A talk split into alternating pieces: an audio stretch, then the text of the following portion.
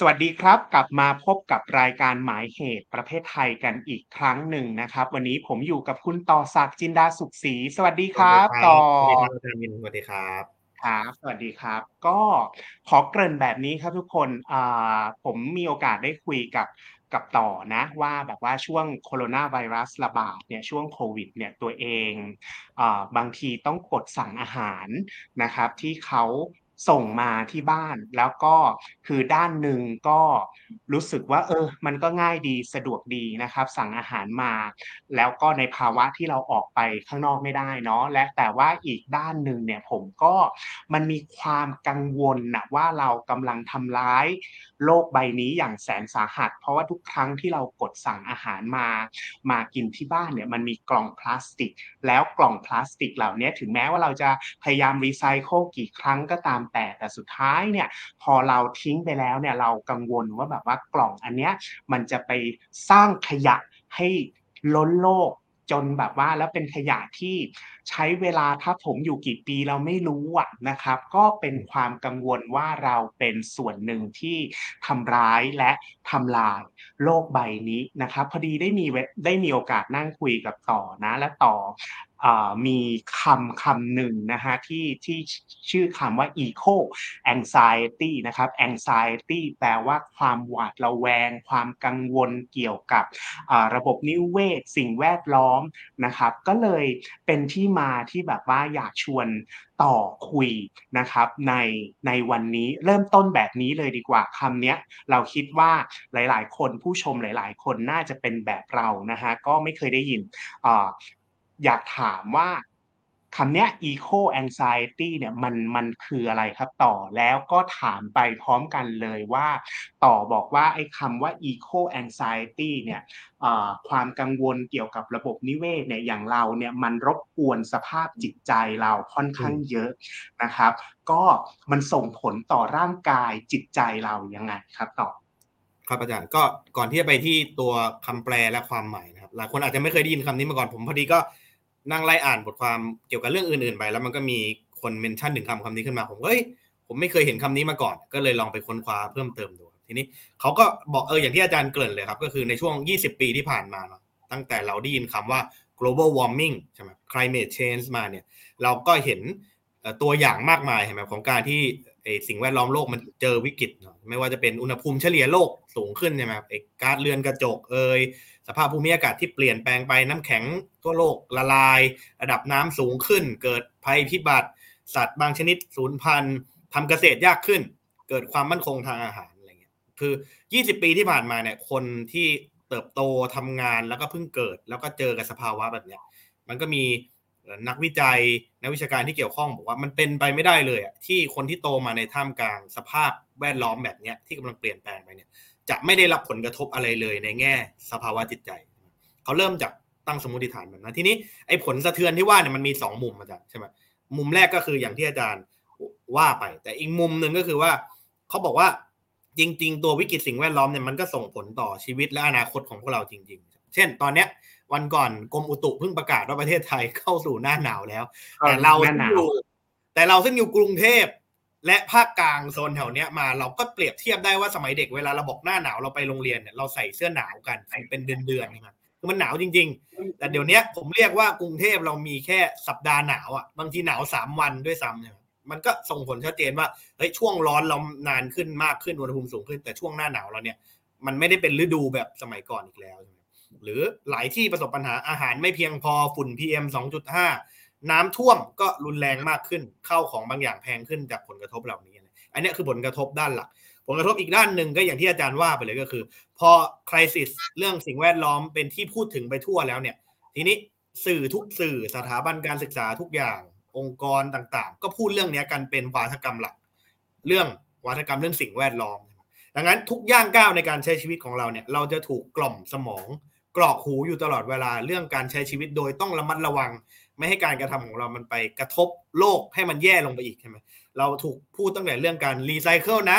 ปิดน้ำปิดไฟการแยกขยะ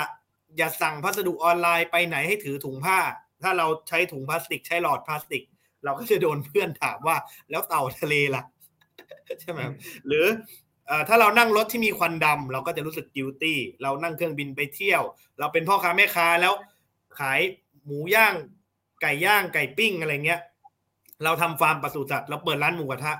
เรารู้สึก guilty ได้ทั้งนั้นว่าเราเป็นส่วนหนึ่งของการทำลายสภาวะแวดล้อมเขาบอกไอ้สองมิตินี่แหละนำไปสู่สิ่งที่เรียกว่า eco anxiety หรือโรควิตกกังวลทางสิ่งแวดล้อม ซึ่งนักวิชาการถือว่ามันเริ่มกลายเป็นภาวะสุขภาพทางจิต ทีนี้ในคำแปลภาษาไทย ผมเห็นมีคนแปลหลายคำอาจารย์คำหนึ่งก็คือโรควิตกกังวลทางสิ่งแวดล้อมอันนี่เป็นคำหนึ่งอีกคำหนึ่งที่ผมเห็นก็คือโรควิตกกังวลจาก จากปัญหาด้านสภาพแวดล้อมที่เปลี่ยนแปลงไป มันก็ใกล้เคียงกัน อีกอันหนึ่งเป็นคำแบบเอออันนี้น่าสนใจเขาเขาใช้คำว่า ความป่วยไข้ทางจิตใจจากวิกฤตโลกร้อนก็คงมีคนแปลหลายคำแต่ผมคิดว่าเซนส์ของมันก็คือ หมายถึงสภาวะทางจิตใจของเรา ซึ่งเกิดอาการวิตกกังวล หรือหวาดกลัวต่อ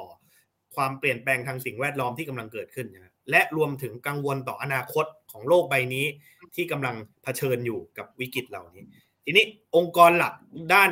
การศึกษาจิตวิทยาสุขภาพจิตระดับโลกอันหนึ่ง ซึ่งได้รับการยอมรับคือสมาคมจิตวิทยาอเมริกันเนี่ยก็ให้คำนิยามไว้เขาเขาเขาบอกว่าไออาการ eco anxiety มันคือขออนุญาตอ่านนะครับ ก็คือความกลัวเลื้อรังต่อระยะด้านสิ่งแวดล้อมเลื้อรังด้วยนะครับ ซึ่งเกิดจากการที่เราสังเกตเห็นผลกระทบที่ดูเหมือนมันไม่อาจแก้ไขได้แล้ว แล้วก็ย้อนกลับฟื้นฟูก็ไม่ได้ด้วย ของการเปลี่ยนแปลงทางสภาพภูมิอากาศและสิ่งแวดล้อม และยังบวกกับอาการที่เรามีความห่วงใยเกี่ยวกับอนาคตของตนเอง และคนรุ่นต่อๆไป อันนี้คือนิยามของสมาคมจิตวิทยาอเมริกันว่าอะไรคือ eco anxiety ครับทีนี้ก่อนไปที่ตัวผลกระทบของมันเนี่ยอยากจะอธิบายขยายความเพิ่มเติมนิดนึงว่าเฮ้ยเรื่องอารมณ์เนี่ยสมัยก่อนเราเข้าใจกันว่าเอเวลาเรามีอารมณ์อะไรต่างๆ มันเป็นเรื่องของเคมีในสมอง หรือเป็นเรื่อง อะไรที่เป็นตัวเราโดดๆล้วนๆนะครับแต่จริงๆงานศึกษาช่วงหลังๆเนี่ยงานด้านสังคมศาสตร์หรือ biology หรือ neuroscience ซึ่งมันมีการศึกษาข้ามศาสตร์กันเยอะๆขึ้นเนี่ยเขาก็เริ่มมีการอธิบายว่าจริง ๆ อารมณ์มันไม่ใช่สิ่งที่เกิดขึ้นลอยๆ หรือเป็นเรื่องการทำงานของเคมีในหัวเราโดดๆเฉยๆแต่อารมณ์พันกับสังคมหรือโลกข้างนอกใช่ไหมครับอาจารย์ประสบการณ์ที่เราเจอเหตุการณ์สภาพแวดล้อมทางสังคมที่เราเผชิญเนี่ย ส่งผลให้ต่ออารมณ์เราได้ทั้งสิ้น อารมณ์เราเกิดอะไรขึ้นเนี่ยเราโกรธเราเกลียด เรากังวล เราแคร์เราห่วงใย มันเป็นเพราะเรามีการประเมินค่าสิ่งที่เกิดขึ้นอยู่เสมอ เช่นเออาจารย์รู้สึกเศร้าเวลาอาจารย์เห็นภาพคนแก่ๆต้องเดินเข็นขายของที่ท้องถนนแปลว่าอาจารย์มีชุดคุณค่าบางอย่าง ที่พออาจารย์เห็นภาพนั้นแล้วอาจารย์รู้สึกว่าภาพนี้ไม่ควรเกิดขึ้น อารมณ์นั้นมันเลยทำงาน หรือจริง ๆ อารมณ์มันไม่ใช่เรื่องที่ตัดขาดจากเหตุผลเนี่ยนะวิชาการรุ่นหลังว่าจริง ๆ เวลาเราเห็นอะไรแล้วเรามีอารมณ์บางอย่างขึ้นมาเนี่ยการทำงานของอารมณ์มันมีการ process ข้อมูลที่มีเหตุมีผลมีชุดข้อมูลรองรับด้วยเช่น ถ้าอาจารย์โดนแย่งแฟนโดยคนแปลกหน้า กับเพื่อนสนิทอาจารย์มาแย่งแฟนเนี่ยรับแน่นอนว่าอาจารย์โกรธในกรณีที่มีเพื่อนสนิทมาแย่งมากกว่า แปลว่าสองเหตุการณ์ที่อาจารย์ถูกแย่งแฟนเหมือนกันเนี่ยมีกรณีหนึ่งที่อาจารย์โกรธหนักกว่าแต่ว่าตัวอารมณ์เนี่ย มันไม่ได้ทำงานโดดๆแต่มัน process ข้อมูลและมันมีเหตุผลรองรับว่าทำไมมันถึงโกรธอีกเคสมากกว่าแปลว่าตัวสังคมเองมันมิติ มันมีมิติทางสังคมเข้ามาเกี่ยว มันมีการมี value judgment เข้ามาเกี่ยวด้วย และมันมีการ process ข้อมูลสถานการณ์เฉพาะหน้าที่เราเจอด้วยตัวอารมณ์เองมันเลยน่าสนใจในความหมายนี้ว่าทำไมเวลาเราเจอวิกฤตสิ่งแวดล้อมแบบนี้เราถึงมีอารมณ์วิตกกังวลเกิดขึ้นมาได้ ทีนี้อาจารย์ถามถึง ว่าแล้วมันส่งผลกระทบต่อสุขภาพยังไง อันนี้เป็นข้อคอนเซิร์นหลักเลยที่เขาที่เขาออกมาพูดกันว่าเฮ้ยไอสภาวะแบบนี้มันเกิดอาการแอนไซตี้แปลว่ามันส่งผลกระทบต่อสุขภาพทางจิตของประชากรละเขาบอกมันมีการทำสำรวจอาจารย์ในปี 2021 โดยไปสำรวจกลุ่มตัวอย่างประชากรหมื่นคนหนึ่งหมื่นคนเขาบอกระหว่างกลุ่มอายุ 16 ถึง 25 ปี เขาพบว่ากว่า 84%เนี่ย แสดงความกังวลต่อสภาวะความเปลี่ยนแปลงทางสิ่งแวดล้อม คือมีอาการที่แสดงความ anxiety หรือกังวล ตั้งแต่ระดับกลาง moderate ขึ้นไปกว่า 84%แล้วกว่าเกินครึ่งหนึ่งด้วย 56%เชื่อว่ามนุษยชาติเนี่ยกำลังอยู่ในยุคแบบใกล้สิ้นโลก ถึงวาระสุดท้ายของมนุษยชาติ เวลาเราคิดแบบนี้แปลว่าเรากังวลหนักมากใช่ไหมไม่ใช่ความกังวลเล่นๆ แล้วกว่า 45%เนี่ยของใน 10,000 คนเนี่ยบอกว่า ความรู้สึกกังวลเรื่องต่อไอ้วิกฤตสิ่งแวดล้อมของเขาเนี่ยมันส่งผลกระทบในทางลบต่อการใช้ชีวิตประจำวันคือมันไม่ใช่ความรู้สึกเฉยๆอะแต่มันกระทบการใช้ชีวิตด้านอื่นๆของพวกเขาใช่ไหมเอ่อทีนี้ก็มีองค์กรอื่นอีก ผู้เชี่ยวชาญจากองค์กรที่เรียกว่า Climate Security Alliance กับ Climate Psychology Alliance เขายืนยันการศึกษาวิจัยเหมือนกัน เขายืนยันไอการทำเซอร์เวยที่ผมยกไปเหมือนกันเขาบอกว่า ประชากรจำนวนมากในโลกเนี่ย โดยเฉพาะคนรุ่นใหม่เนี่ยกำลังเผชิญกับการต่อสู้ทางจิตใจของตัวเองกับความวิตกกังวลเนี่ย แล้วก็มันก็รบกวนชีวิตประจำวันเขาจริงๆนะครับรวมถึงสุขภาพการพักผ่อนนอนหลับด้วย อันเนี้ยสององค์กรนี้ก็ออกมายืนยันการทำ survey นี่เหมือนกัน ทีนี้นักวิจัยก็ตีความการเก็บข้อมูลเหล่านี้ว่า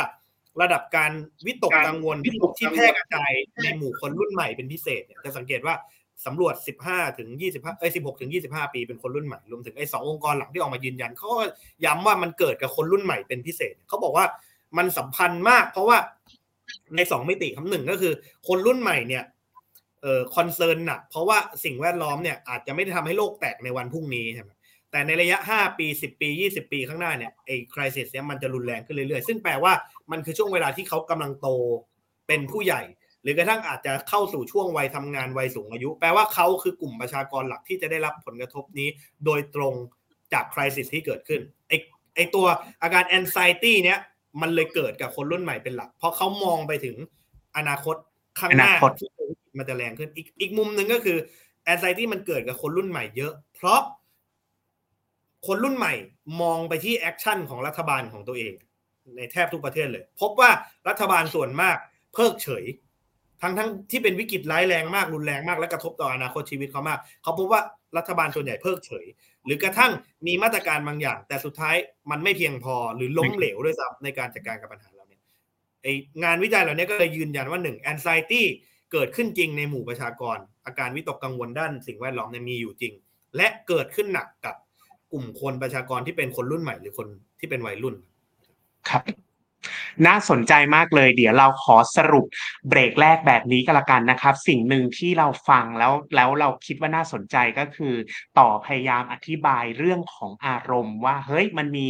ที่มาที่ไปนะฮะจริง ๆ แล้วเราสามารถใช้ทฤษฎีที่เขาเรียกว่า affect turn ที่แบบว่าศึกษา เพราะว่าก่อนหน้านี้เราชอบ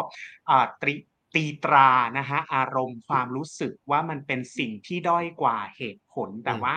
สิ่งที่ต่อพยายามใช้เวลาอธิบายเนี่ยเพื่อให้พวกเรา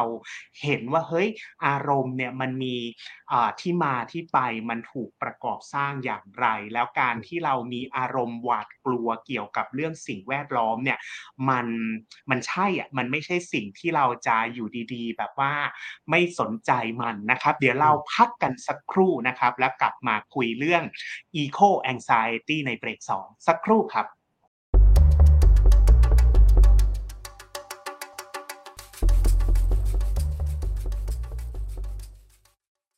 กลับมาพูดคุยกันต่อนะครับ กับคุณต่อศักดิ์ในประเด็น eco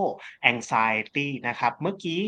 ในเบรกแรกต่อพูดถึงว่าคนทุกคนในโลกใบเนี้ยไม่ได้ว่ามีระดับ eco anxiety เอ่อเท่าเทียมกันนะครับแล้วต่อพูดถึงว่าผู้หญิงเนี่ยจะมีจะมีความรู้สึก นี้มากกว่าถ้าถ้าถ้าเราฟังไม่ผิดนะฮะและทำให้เรานึกถึงสิ่งที่ตัวเองก็ก็เคยอ่านมาเหมือนกัน เขาเรียกว่า eco gender gap อะครับต่อก็คือเราแปลเป็นไทยเองนะฮะช่องว่างระหว่างนิเวศ เพศสภาพนะฮะก็คือถ้าเราสังเกตเนี่ยแคมเปญเกี่ยวกับการรีไซเคิลการดูแลสิ่งแวดล้อมเนี่ยจะ target จะมุ่งเป้ามาที่ผู้หญิงมากกว่า และเขามีคำอธิบายฮะไอ้ eco gender gap เนี่ยเขาบอกว่ายามใดก็ตามแต่ที่โลกใบนี้ประสบภัยพิบัตินะครับ ผู้หญิงกับเด็กผู้หญิงกับเยาวชนเนี่ยจะได้รับผลกระทบมากกว่า ในขณะที่ผู้ชายเนี่ยสามารถเอาตัวรอดได้ง่ายกว่าและไวกว่า เพราะฉะนั้นคนที่ถูกทิ้งให้อยู่กับ ผลของของภัยพิบัติต่างๆ ก็คือผู้หญิงกับเด็กซะส่วนใหญ่นะฮะทำให้อ่าสอดคล้องกันกับเรากับที่เราเห็นว่าคนที่ออกมาเรียกร้องเรื่องสิ่งแวดล้อมอย่างแข็งขันเนี่ยจะเป็นผู้หญิงอย่างเกรตตาเนี่ยนะครับแล้วก็เป็ชานวเด็กด้วีวยเดนหรือหรือสอสอชาวอเมริกันเชื้อสายเปอร์โตริโกนะครับคุณอเล็กซานเดรียที่เขาบอกว่าอายุน้อยที่สุดในสภาคองเกรสอเมริการวมถึง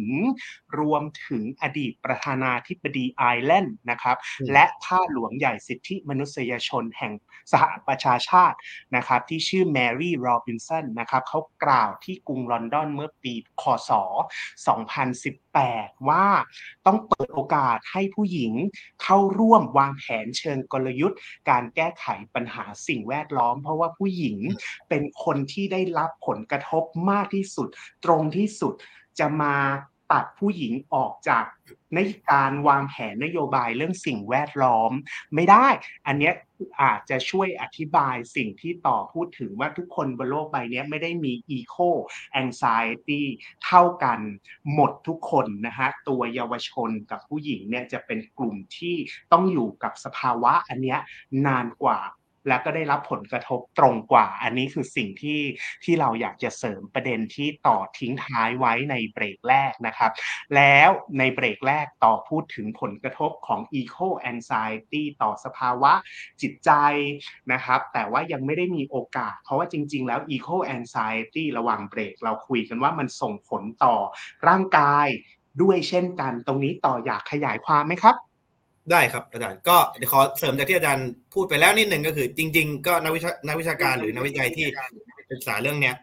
เขาก็เน้นย้ำว่าเวลาเราพูดถึงไอ้สภาวะที่เรียกว่า eco anxiety เนี่ย มันไม่ได้ส่งผลกระทบต่อประชากรทุกกลุ่มเท่ากัน อย่างที่อาจารย์พูดอะมันก็คือผลกระทบมันเกิดกับกลุ่มคนบางอัตลักษณ์มากกว่า โดยเฉพาะเด็กและผู้หญิง อีกกลุ่มหนึ่งที่นักวิชาการจำนวนหนึ่งก็เริ่มไปทำการศึกษาวิจัยก็คือกลุ่มคนที่เรียกว่าเป็น กลุ่มคนเปราะบาง โดยเฉพาะกลุ่มคนที่อยู่ในสลัม กลุ่มคนที่เป็นกลุ่มคนจนเมืองอะไรเงี้ย ซึ่งเวลาเกิดคริสิสด้านสิ่งแวดล้อมอะอาจารย์คงนึกสภาพเวลาเกิดโควิด เกิดฝุ่นทีเอ็มหรือเกิดน้ำท่วมหนักๆ กลุ่มคนเหล่านี้มีมีศักยภาพรวมทั้งมีทรัพยากรที่จะรับมือได้น้อยกว่า ดังนั้นเมื่อคริสิสมันเข้ามาผลกระทบที่มันเกิดกับพวกเขา มันเลยสูงกว่าคนกลุ่มอื่นเป็นธรรมดา อันนี้แต่บนฐาน identity อะแต่ว่าผลกระทบอีกด้านหนึ่งที่ ไม่ได้เกิดขึ้นกับคนทุกคนเท่ากัน คือตัวไอความเปลี่ยนแปลงทางสภาพภูมิอากาศ และสิ่งแวดล้อมซึ่งมันนำไปสู่ไอ eco anxiety เนี่ย มันเกิดหนักกับกลุ่มคนที่มีเงื่อนไขทางสุขภาพไม่เหมือนคนอื่นอาจารย์เขาบอกว่ามีผู้เชี่ยวชาญทางการแพทย์จำนวนมาก ออกมายืนยันว่าไอความเปลี่ยนแปลงทางสภาพภูมิอากาศ และสิ่งแวดล้อมอย่างสุดขั้วในช่วงกว่าหลายสิบปีที่ผ่านมาเนี่ย มันส่งให้เกิดความเครียดต่อร่างกาย อันนี้แน่นอน แต่ มนุษย์บางคนที่มี medical condition ต่างจากคนอื่นบางอย่าง จะได้รับผลกระทบต่อความเปลี่ยนแปลงเหล่านี้มากกว่าคนกลุ่มอื่นๆ ที่อาจจะมีสุขภาพแข็งแรง หรือไม่ได้มีโรคประจำตัวแต่เขาเขายกตัวอย่างบางอันครับ เช่น ในช่วงปีหลังๆเนี่ยเวลาระยะเวลาของฤดูร้อนมันยาวนานขึ้นกว่าเดิม ในประเทศไทยเป็นกรณีที่ชัดเจนเขาบอกว่ามันนำไปสู่ปัญหาสำหรับคนบางกลุ่ม เช่น คนที่เป็นโรคภูมิแพ้บางชนิด ซึ่งจะถูกทริกเกอร์ถูกกระตุ้นให้ อาการมันหนักและรุนแรงขึ้นโดยอากาศที่มันร้อนขึ้นแล้วก็เปลี่ยนแปลงไปและอยู่นานขึ้นกว่าเดิม ร่างกายก็ปรับตัวไม่ทันไอสภาวะที่เขารับมือ แล้วส่งผลต่อจิตใจด้วย เพราะว่าเวลาคนมันเป็นภูมิแพ้มันไม่ได้เป็นแค่อาการทางกาย แต่ว่ามันเกิดความหงุดหงิดความก็ก็เป็นส่วนหนึ่ง เขาบอกอีกอันหนึ่งคือ สิ่งที่เรียกว่าโรคลูปัสอาจารย์เขาบอกมันเป็นโรคเกี่ยวกับความผิดผิดปกติของระบบภูมิคุ้มกันร่างกาย ซึ่งก่อให้เกิดการอักเสบและทำลายอวัยวะต่าง ไขข้ออักเสบผิวหนังอักเสบอะไรเงี้ยครับซึ่งเขาบอกโรคเนี้ยมันถูกกระตุ้นได้โดยแสงอาทิตย์ที่จ้ามากๆ เพราะว่าแสงอาทิตย์ที่จ้ามันมาพร้อมหลังสี UV ดังนั้นในหลายพื้นที่ในโลกเนี้ยซึ่งเอ่อเกิดเอ่อสิ่งที่เรียกว่าปรากฏการณ์เรือนกระจก และแสงแดดมันแรงมากรังสี UV มันแรงมากขึ้นเนี่ยแนวโน้มของคนที่มีเงื่อนไขทางสุขภาพ หรือโรคประจำตัวแบบนี้ก็ได้รับผลกระทบมากกว่าคนกลุ่มอื่นวิจัยบางชิ้นก็ชี้ด้วยซ้ำว่าเอากาศที่เปลี่ยนแปลงไปเนี่ย เช่นเรื่องความชื้น ความกดอากาศ ความเร็วลมเนี่ย ส่งผลต่อระดับของความเจ็บปวดของมนุษย์บางคนที่มีโรคประจำตัวบางอย่าง เช่น คนเป็นโรคไขข้ออักเสบเนี่ย จะได้รับผลกระทบจากเวลาเกิด สภาพอากาศที่เปลี่ยนแปลงไปมากกว่าคนอื่นโอเค มันมีงานบางชิ้นที่พยายามจะออกมาโต้แย้งว่าความเชื่อมโยงดังกล่าวไม่มีอยู่จริง แต่ว่านักนักวิจัยกลุ่มแพทย์กลุ่มอะไรต่างๆ ก็พยายามจะยืนยันว่ามันมีส่วนนะที่ไอความเปลี่ยนแปลงด้านสภาพแวดล้อมมาส่งผล ต่อคนบางกลุ่มที่มีโรคประจำตัวมีเงื่อนไขทางสุขภาพไม่เหมือนคนอื่น แล้วมันทำให้เขามีคอสที่จะเกิด anxiety มากกว่าคนกลุ่มอื่นๆตามไปด้วยครับก็เมื่อกี้ระหว่างเบรกนะฮะต่อพูดถึงแบบว่าสถิติต่างๆ แล้วก็ส่งเขาเรียกว่าแบบว่า further reading ถ้าอยากศึกษาหาข้อมูลค้นคว้าต่อเกี่ยวกับผลกระทบของ eco anxiety ที่มีต่อสภาพร่างกาย และจิตใจของเราเนี่ยนะฮะให้แบบว่าหาอ่านได้จากหนังสือที่ชื่อว่า taking the heat ของคุณบอนนี่ชไนเดอร์นะครับที่ที่เมื่อกี้ต่อสรุปให้เนี่ยมันมีรายละเอียดอีกยิบย่อยนะครับ ทีนี้เราฟังต่อมาถึงจุดนี้เรามีความรู้สึกว่า eco anxiety เนี่ยมันก็มีทั้งข้อดีและข้อเสียเนาะคือมีนิดนิดและทำให้เรา เรียกว่ามีการตระหนักรู้กับปัญหาสิ่งแวดล้อมมากขึ้น ถ้าไม่มีเลย ไม่มีความหวาดกลัว ไม่มีความละหวาดระแวงเรื่องนี้เลยเนี่ยเราก็จะใช้ชีวิตโดยที่ไม่ไม่ คือไม่ใส่ใจสิ่งแวดล้อมซึ่งก็เป็นอันตราย แต่ว่ามีมากเกินไปมันก็ส่งผลกระทบกับร่างกายและจิตใจมันเหมือนกับเหรียญสองด้านเนาะทีนี้เราอยากขอคำแนะนำละว่าเราจะจัดการเราจะรับมือเรื่องนี้ยังไงดี ในเมื่อ eco anxiety ที่ที่ต่อพูดถึงเนี่ยมันก็มีด้านดีแล้วก็ด้านที่เราต้องระมัดระวัง เราจะรับมือกับมันยังไงดีครับต่อ คือนักวิจัยที่ศึกษาเรื่องนี้ก็พยายามจะออกมายืนยันว่าไอ้สิ่งที่เรียกว่า eco anxiety ครับมันเป็นสภาวะทางอารมณ์แบบหนึ่ง แต่มันไม่ใช่โรคหรือพยาธิวิทยาในทางการแพทย์ในความหมายแบบนั้น คือตัวมันเองเป็นอาการและมันเป็น pre condition ให้ไปสู่เอ่อ mental illness อาการอื่น ๆ ได้ เช่น คุณจะเป็นโรคซึมเศร้าหรืออื่น ๆ ตามมาได้ ถ้าคุณเป็น eco anxiety นาน ๆ เข้า แล้วไม่ได้รับการแก้ไข อันนี้คือเขาก็ต้องออกมาแยกก่อนว่ามันไม่ใช่พยาธิวิทยาในทางการแพทย์ แบบนั้น แต่ว่าอย่างที่อาจารย์กล่าวไปครับไอตัว eco anxiety มันเป็นเหรียญเหรียญสองด้านนะในด้านหนึ่งมันเป็นเหมือนสิ่งสิ่งเตือนภัยเราอะเวลามีสิ่งอันตรายเข้ามา เราต้องการสัญญาณบอกเหตุสัญญาณบอกเตือนภัย เพื่อที่เราจะได้รู้ว่าอันตรายกำลังมาถึงตัว เราจะได้ปรับตัวได้ใช่ไหมถ้าใช้มันไปในทางที่ถูก เราก็จะลุกขึ้นมาทำบางอย่าง เพื่อเปลี่ยนแปลงรับมือกับมัน แต่ถ้าเราเห็นสัญญาณเตือนภัยแล้วเรายังทิ้งมันไว้อยู่แบบนั้นนะแน่นอนปัญหาไม่ได้รับการแก้ไขวิกฤตมาถึงตัวเรา แต่ นานๆเข้าสุขภาพจิตเราก็จะแย่ลงไปด้วย มันจะนำไปสู่การเกิดโรคอื่นๆ ทีนี้ก็มีคำถามมาว่า เอ๊ะ แล้วเราจะรับมือหรืออยู่กับไอ้ eco anxiety นี่ยังไง นักวินักวิชาการก็จะบอกว่า เอ้ย เราคงทำให้มันหายไปไม่ได้หรอก ตราบเท่าที่วิกฤตโลกร้อนวิกฤตไอโลกรวนเนี่ยยังอยู่ เพราะมันไออาการ anxiety มันคือกลไกตอบสนองต่อวิกฤตที่เราเจอ เราทำให้มันหายไปไม่ได้ แต่เราจะอยู่ร่วมกับมันอย่างไร อันนี้เป็นคำถามสำคัญนะ ผู้เชี่ยวชาญจำนวนหนึ่งก็แนะนำว่ามันมีวิธีรับมือกับสิ่งเหล่านี้ได้หลากหลายรูปแบบ เช่น ถ้าคุณไม่ชอบทำกิจกรรมกลุ่มเนี่ยในในในเชิงปัจเจกก็มีหลายองค์กรที่จัดโปรแกรมให้เข้าไปปรึกษาหรือทำเทอราปิสได้ครับ เช่นไอ้ที่ผมพูดไปแล้วเนี่ย climate psychiatry alliance เนี่ยมีการจัดโปรแกรมที่เรียกว่า climate aware โดยมีเทอราปิสคอยให้คำปรึกษา ถ้าสนถ้าสมมติใครอยากเข้าไปพูดคุยเรื่องเหล่านี้ แต่ว่านักวิชาการก็จะแนะนำว่า จริงๆ ไอ้ภาวะอาการแบบนี้การเข้าไปทำ collective action หรือ group activities เนี่ยจะช่วยเยียวยาหรือลดไอ้ระดับของอาการกังวลวิตกกังวลต่อสภาพแวดล้อมได้ดีกว่าการออกไปทำอะไรคนเดียว ก็มีหลายองค์กรเนี่ยเอ่อ climate psychology alliance เนี่ยจัดกิจกรรมที่เรียกว่า climate cafe คือเป็นกิจกรรมสนทนากลุ่ม ให้คุณเนี่ยมาสามารถพูดคุยระบายแลกเปลี่ยนหาทางออกเกี่ยวกับประเด็นเรื่องสิ่งแวดล้อมนี้ได้ โดยเป็นพื้นที่ปลอดภัย แล้วก็ดำเนินการ facilitate โดยวิทยากรที่ถูกฝึกมาแล้วใช่ไหมหรือกระทั่ง collective action หรือ group activities แบบอื่นๆ เช่นการไปทำแคมเปญกิจกรรมอาสาสมัครการเดินประท้วงเรียกร้องให้เกิดนโยบายเนี่ยเหล่านี้นักวิชาการหรือนักวิจัยที่ศึกษาเรื่องพวกนี้ก็บอกว่ามันจะช่วยลดระดับของความวิตกกังวลและตึงเครียดอันเกิดจากสภาวะแวดล้อมได้ดีดีกว่า ดังนั้นคุณมีสัญญาณเตือนเข้ามาแล้ว คุณต้องลุกขึ้นมาทำอะไรกับมันบางอย่าง ทีนี้ การกระทำที่ดีที่สุดคือคุณต้องจับมือกับคนอื่นที่มีความกังวลร่วมกันกับคุณ ซึ่งมีอีกเป็นจำนวนมากในสังคมเนี้ยหมื่นคนนี่มีแปดสิบกว่าคนที่คอนเซิร์นเรื่องเหล่านี้ในระดับต่าง ๆ กัน คุณคงไม่ต้องออกมาทำอะไรคนเดียว แต่จับมือร่วมกันแล้วเปลี่ยนมันไปด้วยกัน อันนี้คือการเปลี่ยนพลังให้ความวิตกกังวลเนี้ยไปในทางบวก เพื่อนำไปสู่ความเปลี่ยนแปลงที่แท้จริง อันนี้ก็เป็นข้อแนะนำของทางนักวิชาการครับ ก็ขอบคุณ ต่อมาก ๆ เลยนะครับ วันนี้ที่แบบว่ามาช่วยขยายความเขาเรียกว่า นิยามใหม่เรามีคำศัพท์ใหม่ เป็นแบบว่ากุญแจที่เราใช้พูดคุยกันในเรื่องแบบว่าสิ่งแวดล้อมนะฮะ eco anxiety หวังว่าแบบว่าคุณผู้ชมทุกท่านจะแบบว่าให้